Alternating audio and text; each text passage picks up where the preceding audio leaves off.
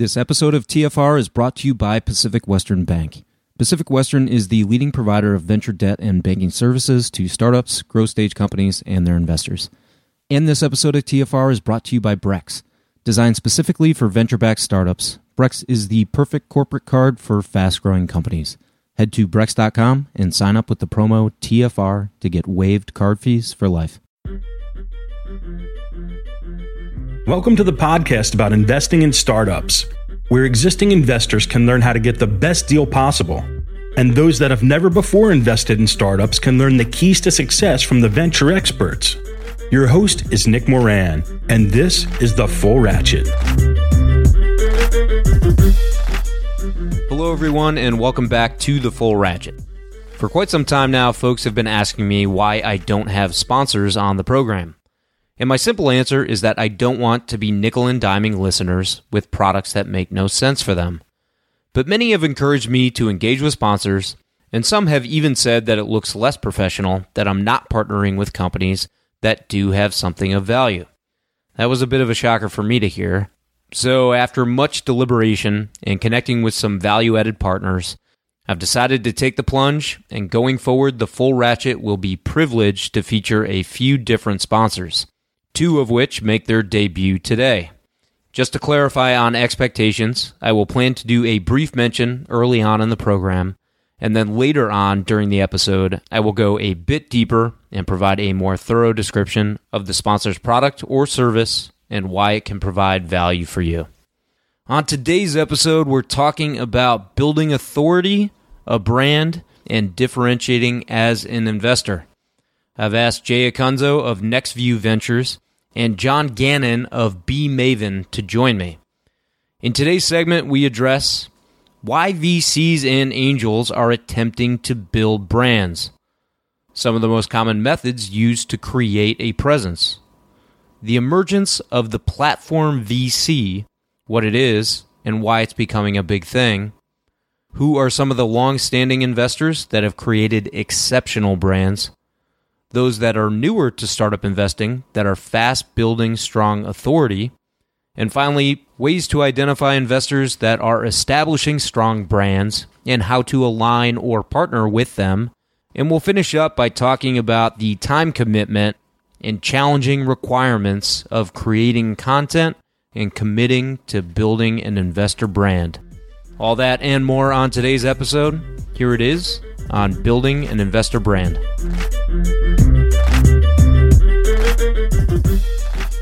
Today we welcome Jay Acunzo and John Gannon. Jay is VP of Platform at NextView Ventures and creator of NextView's excellent podcast, Traction. And John is CEO of BEMAVEN and maintains a great blog called Yet Another X VC blog. Jay and John, welcome to the program. Thanks, Nick. Thank you so much for having me. In light of the topic, Jay, can you start us off by walking through your background and how you became involved in venture? Yeah, absolutely. So I've been in the Boston tech community for my whole career. Uh, started in digital media sales at Google and uh, transitioned to a Series A startup from there. And uh, most recently, before joining NextView, I was head of content marketing at HubSpot. So my entire career is mainly in sales and marketing. And NextView hired me to lead platform, which means a lot of different things to a lot of different people. At NextView, since we're a dedicated seed fund, uh, it's basically an extension of what our capital is for, which is obviously not for going public. It's for gaining initial traction. So we offer a lot of resources, a lot of content. You mentioned the podcast and a lot of internal initiatives for our portfolio. Um, most of our initiatives are publicly available on our website, but the idea of platform for us is basically how do we help startups gain initial traction? So you moved straight from HubSpot to NextView? Yeah, that's right. And how long ago was that? How long you been at NextView now? Uh, it's coming up on two years this spring. Got it. And John, how did you first get involved in venture? Sure. So after I graduated business school, which was in 08, I went into a venture firm here in New York City.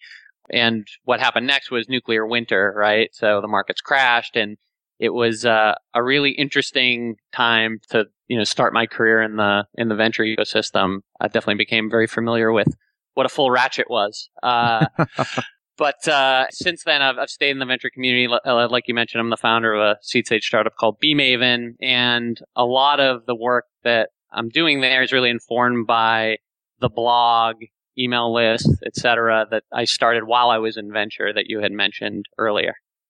Yeah, everyone seems to have a reaction to this uh, sensational title that I chose. so you worked in venture uh, for what firm, John? There's a firm called L Capital Partners, which, uh, like many firms of the day, didn't didn't quite make it through the uh, the end of that winter. So, 150 million dollar fund. We did tech as well as healthcare, and I was focused on tech. Got it. So, guys, today we're talking authority and creating an investor brand. Jay, can you start us off by talking about why VCs and in some cases angels are attempting to build an investor brand?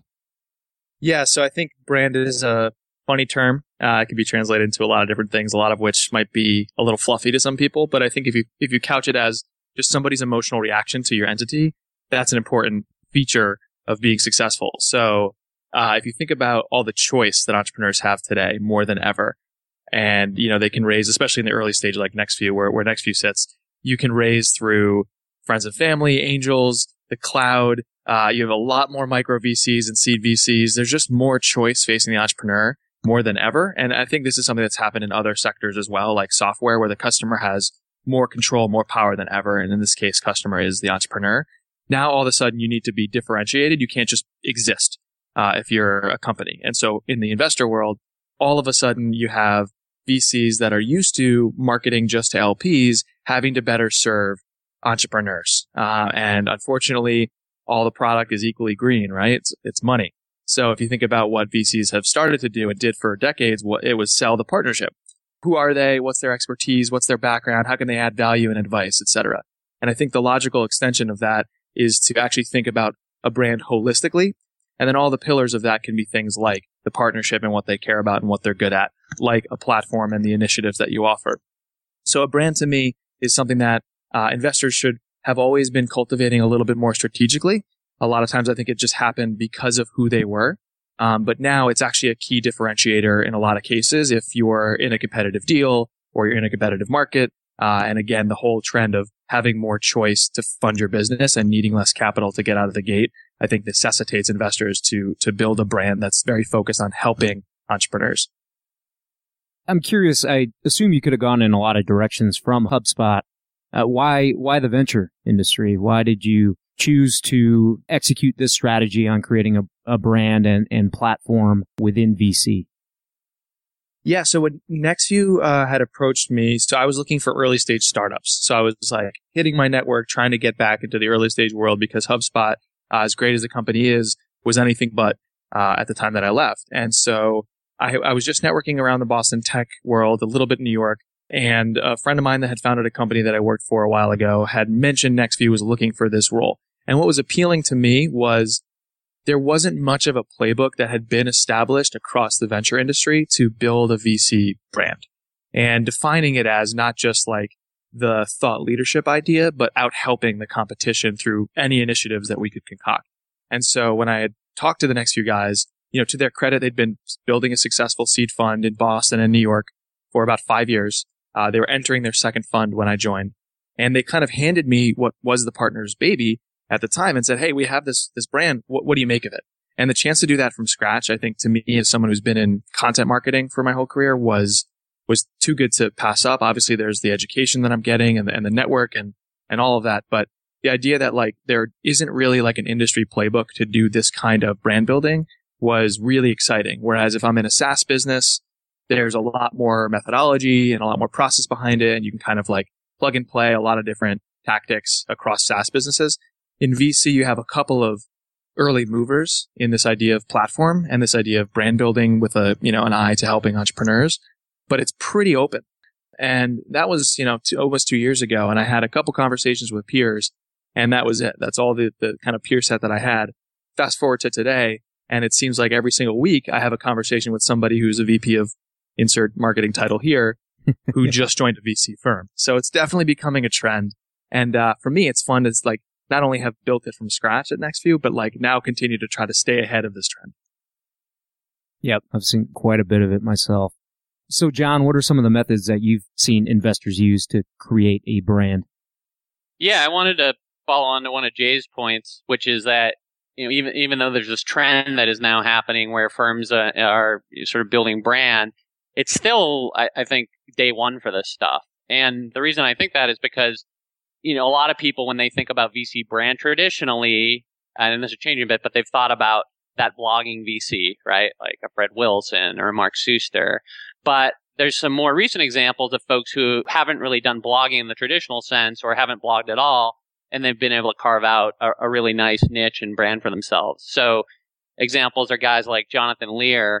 Uh, he started the New York Enterprise Tech Meetup from scratch, ran it for a couple years when he was working at Morgan Stanley, and now he's venture investing in later stage deals at Workbench here in the city, and he's really kind of become known as one of the, the main enterprise investors in NYC because he started that meetup and, and has run it for the last two plus years. There's uh, David Skok at Matrix. I think he doesn't get as much uh, sort of press as some of the more famous VC bloggers, the Jason Lemkins or, or Fred Wilsons, but he took a different approach in that he built just this exhaustive set of resources about SaaS go to market uh, and some of the metrics around SaaS.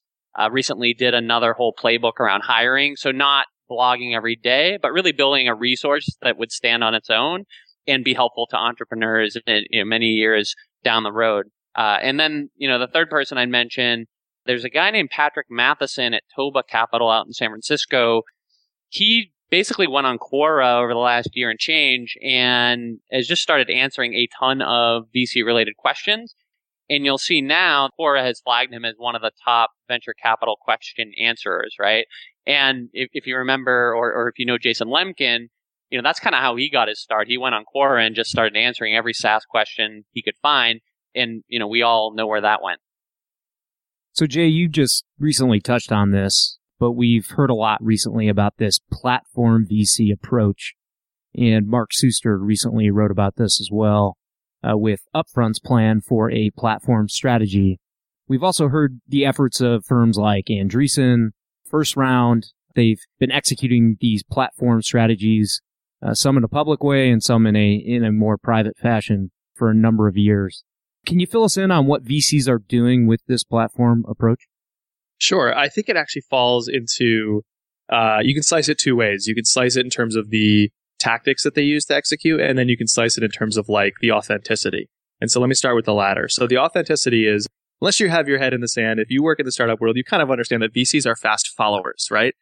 And I've had VCs admit this to me, so hopefully it's not too surprising for people to hear. Like VCs are fast followers. Entrepreneurs move downtown in Boston, VCs follow the other VCs that are leading in the industry start to blog, other VCs follow. So unfortunately, you have these like early adopters and, uh, and they were doing it out of an authentic desire to differentiate and help entrepreneurs. Now you have people, and I've heard people literally say this from different partnerships, that they're hiring VPs of marketing or platform and they don't really know what to do with them. And that's just going to make more noise and confuse entrepreneurs. And like that is no way to build a brand.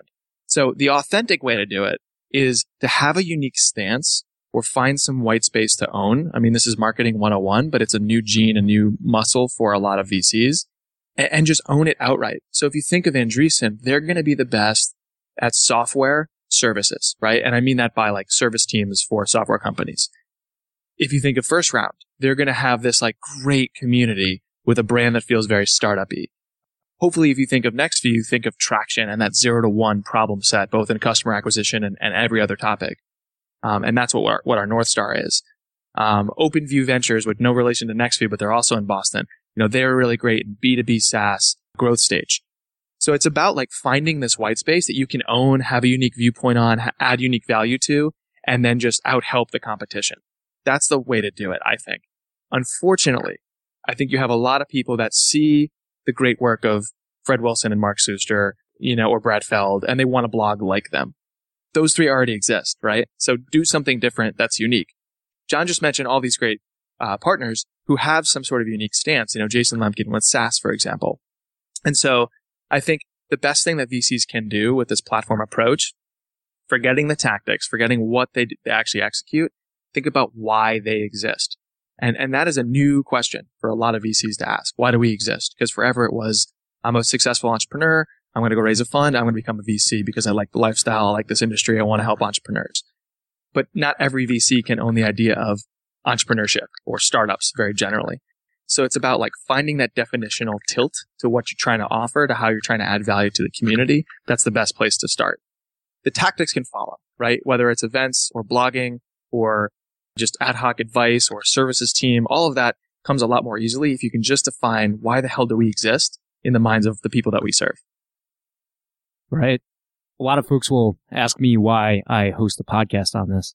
And um, even beyond the fact that I, I want to connect with subject matter experts in, in every specific topic and have more of a, a conversational information source. You know, the podcasting medium was completely green. Audio was completely green. Uh, there was over 550 VC bloggers out there that were writing, but nobody was doing audio. Um, so I figured, you know, I could be the only game in town. And if I was providing value, then I could carve out something unique. Yeah, exactly right. And I think the best approach to see if the VC is doing it in an authentic way is kind of white label whatever you're consuming or interacting with from that firm. This is true of any brand. White label what you're interacting with. Can you still tell it's them? So if you were to like white label, for example, the first round review or the NextView Ventures blog, you could probably still tell that it's either of those firms, right? First round's going to have a very essay, long form uh, piece from uh, an individual from a reputable startup that's later stage. Uh, you know, our blog is going to be very tactical, very helpful, very focused on, again, that zero to one idea or attraction. And with you, for example, you can, you know, just understand, hey, it's audio and it's, it's, it's a certain tilt on audio. So when we started our podcast, it wasn't white space. You know, there were a lot of VC podcasts. So we had to take a firm angle. It's going to be called traction. We're going to do a narrative style show. We're going to do a lot of post production and we're going to focus it like a story instead of a talking head show. And to me, that felt like unique white space to own outright. And I think that's how an entrepreneur can kind of like vet the noise is, you know, is it unique value? If you line up all the steps that it takes for me to overcome a challenge as an entrepreneur, is that VC going to help me move through those steps quicker or actually remove a step through whatever initiative it is? Um, because again, the danger in all of this is it's just creating more noise in the world if done as like a follower approach instead of an innovator approach. Yep. Couldn't agree more for the audience, the Traction podcast that Jay hosts is incredibly professional and innovative. I've learned quite a bit from listening to that show. So if you haven't checked it out yet, then I'd encourage you to do so. So, oh, uh, thank you so much. Yeah, absolutely. Well, thanks for doing it. I, I can imagine the amount of work you put in because I know I put a, a ton of work into mine. I sort of append a blog post on, on the end of each show that I call a tip of the week. And, you know, that alone takes a lot of work, but the editing is a big workload too. So I could expect that yours is probably 10x of what I'm doing. Yeah, yeah, it's a lot of work, but that's what makes it worth it, right? It's like doing the hard thing is what is what makes it worth doing. Right. So moving back to John, uh, John, you touched on some of the long-standing players before. Um, are there any other people in the VC investor brand space that you think are doing an exceptional job with creating a brand? And who are those, and why do you do you think they're exceptional? Yeah, I think the long-standing folks are the obvious ones, which uh, I mentioned a couple, and, and, you mentioned a few as well, right? So you know, Fred Wilson, Brad Feld, Mark Suster, uh, Jason Calacanis, right? More from an angel perspective, has done a great job. And I think what you're seeing, like in terms of how this is evolving, is not Fred or, or Brad, but if you look at Mark and Jason Calacanis and uh, Jason Lemkin, they're kind of becoming media companies, right? So They've all got their own podcast. You know, they're doing events. Jason Lemkin obviously has turned SaaStr and basically a media company, right? Which ultimately is going to drive him the best SaaS deal flow. So I think that's the that's the trend. That's sort of when you get to the pro level. Uh, but you know, I, I think there's still a lot of opportunity for other investors to build brands that matter, uh, even if they're not at that scale. Yeah, if we transition to the up and comers, Let's talk about some investors that have recently created some brands. Jay, can you talk about some that stand out and what they've done? Sure. I mean, the the first one that comes to mind is uh, actually there's two of them that are kind of right in my backyard here in Boston. Now, they're not necessarily newcomers to the venture world; they're they're longer standing firms, but this idea of platform and and conscientious strategic brand building, I think, is is relatively new in the long arc of of the venture world.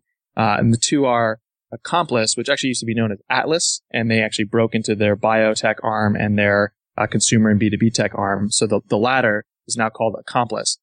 The director of community there is a woman named Sarah Downey, and she's excellent former operator Uh, they're really great at building a brand through these large community groups. You know, there's one they have, it's actually a co-working space here in Boston. Um, and they, they do a lot with AngelList and using local entrepreneurs to, you know, harness kind of the power of both the cloud and the crowd. So they have these like big meaty communities or, or initiatives that they can like put together and call it their platform. So Accomplice is really great. OpenView is a later stage fund that I mentioned already here in Boston. They've always done a lot with content and blogging.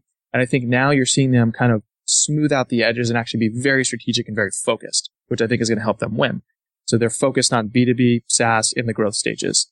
And so their content is starting to reflect that. They brought on um, Kyle Lacey, who is a VP of marketing over at Exact Target Salesforce and uh, recently promoted Devon McDonald to a partner and she runs OpenView Labs. So they're doing a lot with like team content and they do a lot of uh, like one-to-one services. And, you know, I think that there are two that stand out because they're right in our backyard. Down in New York and actually split across New York, Boston, and the Valley would be Spark Capital. Uh, I love the work that Danya Cheskis Gold is doing. Again, she's really strong. They're really strong with community building, with helping you understand service providers, um, all sorts of things like that. And again, I, I, just mentioned three very different flavors, and I think they can all coexist with each other, you know, with NextView, because the four of us, we're all carving out these like little areas to own that are different and differentiated. And I think that's a, again, a sign that hopefully we're in that crowd with NextView, but certainly the three I mentioned are doing this platform idea or doing this brand building idea well. Yeah, we just recently had Andrew Parker of Spark on the program, and um, one of the, my favorite things about his blog is he publishes his thesis on every investment. Despite all the bloggers out there, there are very few that are so transparent. That's great. Yeah. This episode of TFR is brought to you by Brex. Your startup is going to change the world, and the right corporate card will get you there even faster. The Brex corporate card for startups offers 10 to 20 times higher limits than traditional corporate cards, automated expense tools, and huge rewards like four times points back on travel, three times back on restaurants, and two times back on recurring SaaS spend. And all with no personal guarantee.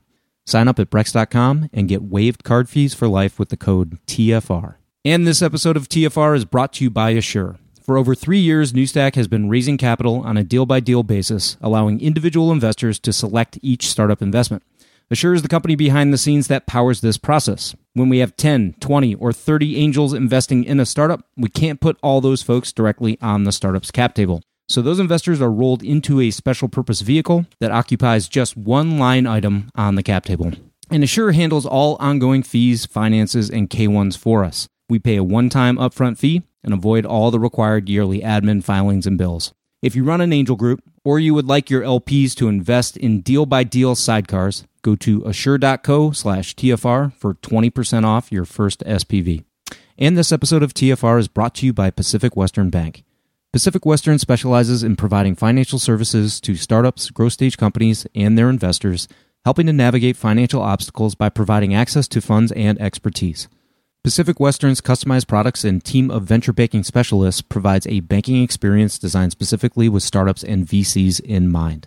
If you run a tech company or if you invest in tech companies, it's strongly advisable that you build a relationship with the folks at Pacific Western.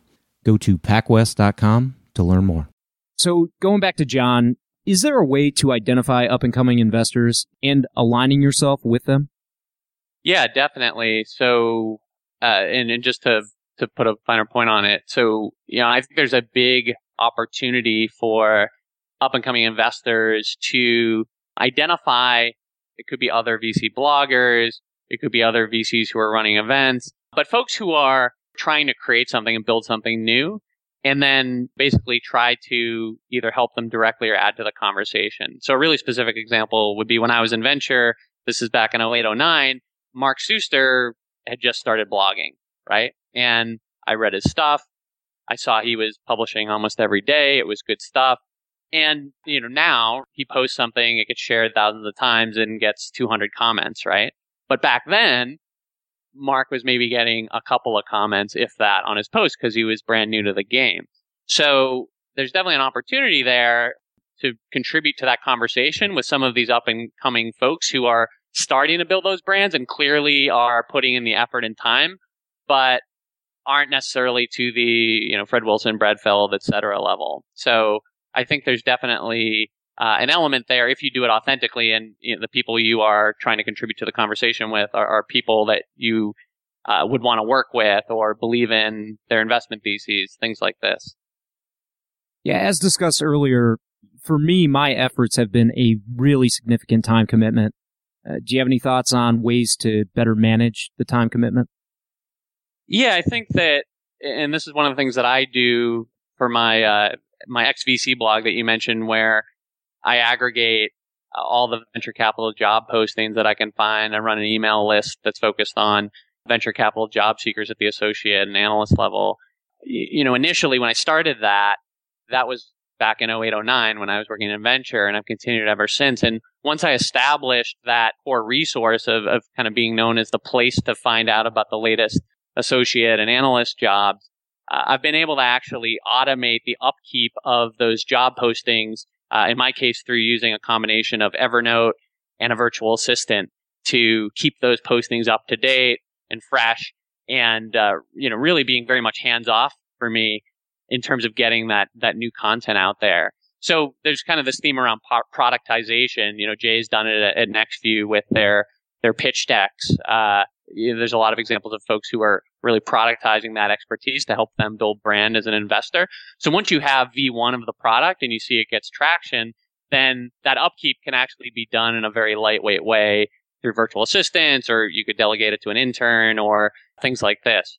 People think this stuff is a lot of work, and it is. But as you you get some scale and you get some experience under your belt to to layer on additional things, it's not as much work as you would think.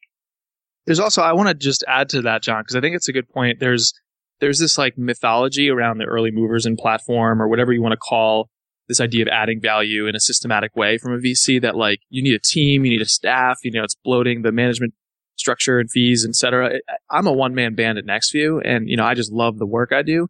And, they were able to play into that, uh, when we talked about it, you know, by kind of giving me, um, a fair share of, uh, the autonomy at the firm, the, uh, credibility that, you know, I could actually have a byline. It doesn't have to be all from the partnership. So I think a lot of firms that are hesitant to move on this or they're trying to hire, where I see them trip up, and when I talk to my peer set, a lot of times it's because the partnership is too involved. And that's, that's tricky to step back because you really have to trust the person you're bringing on and, and do some onboarding and, you know, make sure they're getting immersed in the firm's ethos and, and the thesis and all that. But I, where I see brands, uh, or firms that are trying to build a brand waste a lot of time and spend unnecessary effort on this stuff, it's because they just can't get out of their own way. Um, you know, the, the partners are very smart. They're very driven. And so they, they end up like putting their hands all over everything that the person they brought on to do that stuff is, is trying to get done. And that's one very like problematic uh, vein that I've seen where people spend a lot of undue time on this brand building stuff. It's because they're just like re- revving their wheels unnecessarily. And the second problem I see a lot is people will build something, whether it's the pitch deck template that you mentioned, John, or something else, and they'll count it as a win because of the reaction it gets and then they'll do something completely unrelated next. Uh, I like to say in content marketing for any kind of company, whether it's VC firm or, another type, if something works, don't do more like it, do more with it, right? You can get a lot of mileage out of one idea that sticks by putting it on other channels. You know, we do a lot with SlideShare. That's an outcropping of our blog. If something works on our blog, I want to turn it into a SlideShare and it actually winds up like 5x the views. And I have a template that I use to do that. So there's all these ways to like take an idea that works and lean into it and actually get more mileage out of it. And I think in doing so, it's not automation, but it definitely helps you get more mileage out of a single idea that the entrepreneurial community is basically signaling that they like and want more of. And there's there's also a double dip element too. So you know, not only is the the the NextView set of pitch decks, right? You know, a great resource. I personally use them, uh, but because they've been so successful, Jay could then follow up with another piece of content or another series that's focused on how that thing was built, right? And th- there's a sort of an element of content marketing where if you get some kind of a, a big, big success or a big failure, to actually unbox that and talk about that, talk about how you built it, what you did right, what you did wrong, what you do differently next time. That's another way to get even more mileage out of a theme that you already know is resonating with your target audience. Right. And it's such an unfair advantage that a lot of firms have when they can access an expert that a lot of people want to hear from because they can. Um, but they tend to do one initiative with that person, and then let it die. But I think, you know, one example is we did an initiative around hiring technical talent and how to hire like and or understand and or beat Google. And um, we had a Google engineer come in and present the entire hiring process to a small group of people that was like kind of invite only. But I also did an interview with this person that turned into an essay on our blog. Um, longer term, you know, I could create a bigger resource, which could look like a template that you carry with you in your interview process. Uh, I could blog about the same idea of interviewing for technical talent and just talk to various different people or do a reflection on what I learned from this one engineer. There's a lot of ways, you know, like you're saying, I can kind of like dig into that idea in a number of ways, whether telling you how I did it or just actually taking tangents off of it, uh, or literally taking the same information and putting it through a new medium. And I think that's something I don't see as much in the venture world when people are building their brands as I see in say, you know, the software world or a product or service driven business where they're, they're getting really good at that because of how hyperactive and cross channel everybody is now. They're really good at playing into that. And VCs can save a lot of time and be more effective if they did as well. Yeah, couldn't agree more. If I could add myself, you can take analogous things that people are doing in other industries and try and apply them with what you're doing. If there's an approach to blogging that people are doing in a different industry that's unique, you could apply it to whatever industry you're in if it's a good fit and if if you can provide unique value in that context. Yeah, absolutely. And harnessing like the network that VCs have, which is such an unfair advantage compared to other industries, right? Because it's it's so important that a VC have a great network, either locally or in a given sector. So, you know, NextView built the Hitchhiker's Guide to Boston Tech, which was this front door microsite to anything you need, whether you're new or a veteran in Boston Tech. And we had all this knowledge and we just used a lot of networks uh, connections to understand like what community groups should we list and, you know, what events were happening and things like that. And so we were able to shortcut some of the hard work there by relying on our network. And then obviously that network would then in turn help us promote the initiative. So there's all these things that VCs can be thinking about in a new way that's just so unfair compared to what I saw, you know, marketing software, for example. That will conclude the first portion of the interview. We will finish the discussion in part two, where I will also include the key takeaways and tip. Jump on the site at fullratchet.net for guest links and show notes. And if you'd like to stay up to date on the Full Ratchet content and current events in the venture space, you can also sign up for the newsletter on the Full Ratchet website. Until next time, over prepare, choose carefully, and invest confidently. See you again soon.